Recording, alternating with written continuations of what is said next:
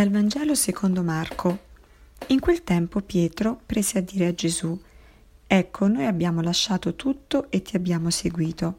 Gesù gli rispose, In verità io vi dico, non c'è nessuno che abbia lasciato casa o fratelli o sorelle o madre o padre o figli o campi per causa mia e per causa del Vangelo, che non riceva già ora, in questo tempo, cento volte tanto in case, fratelli e sorelle e madri, e figli e campi insieme a persecuzioni e la vita eterna nel tempo che verrà. Molti dei primi saranno ultimi e gli ultimi saranno primi. Ecco, siamo contenti sempre di avere Pietro che fa queste domande al Signore perché probabilmente sarebbero anche le nostre domande e, e almeno così nel Vangelo ce l'abbiamo già la risposta. E infatti la domanda che ci potrebbe venire spontanea è proprio questa, quella stessa di Pietro. Allora, ma noi che cosa ci guadagniamo nel fatto di essere tuoi discepoli, Signore? E allora, nel senso che comunque eh, dobbiamo seguire i comandamenti, dobbiamo pregare, eh, magari ci becchiamo anche le prese in giro uh, del, dei nostri colleghi di lavoro, dei nostri amici e eh, dobbiamo la vita è più difficile, ma insomma che cosa ci guadagniamo? E questa è la classica domanda che proprio fanno i credenti, perché quelli che non credono non gliene importa niente, ma quelli che credono si fanno questo problema.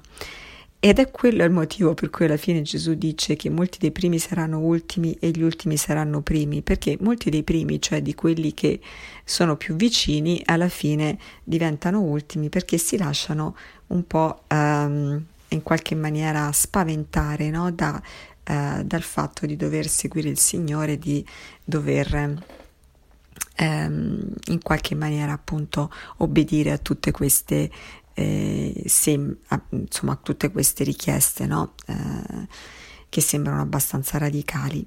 C'è quindi un po' la sensazione che nel seguire il Signore, sì, sicuramente c'è qualcosa di buono perché Dio è buono, così Dio ci protegge, però c'è in qualche maniera un inganno, un imbroglio che eh, forse non ci conviene così tanto.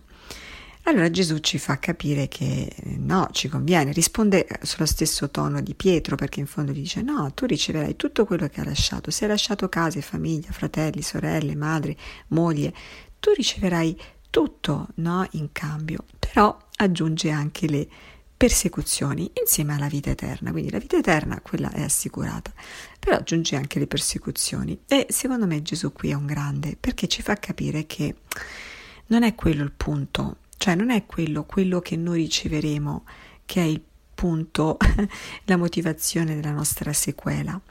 E il problema è un altro, è se noi crediamo veramente che valga la pena seguire Gesù, e come facciamo a credere che vale la pena? Solo se crediamo che Dio è veramente buono.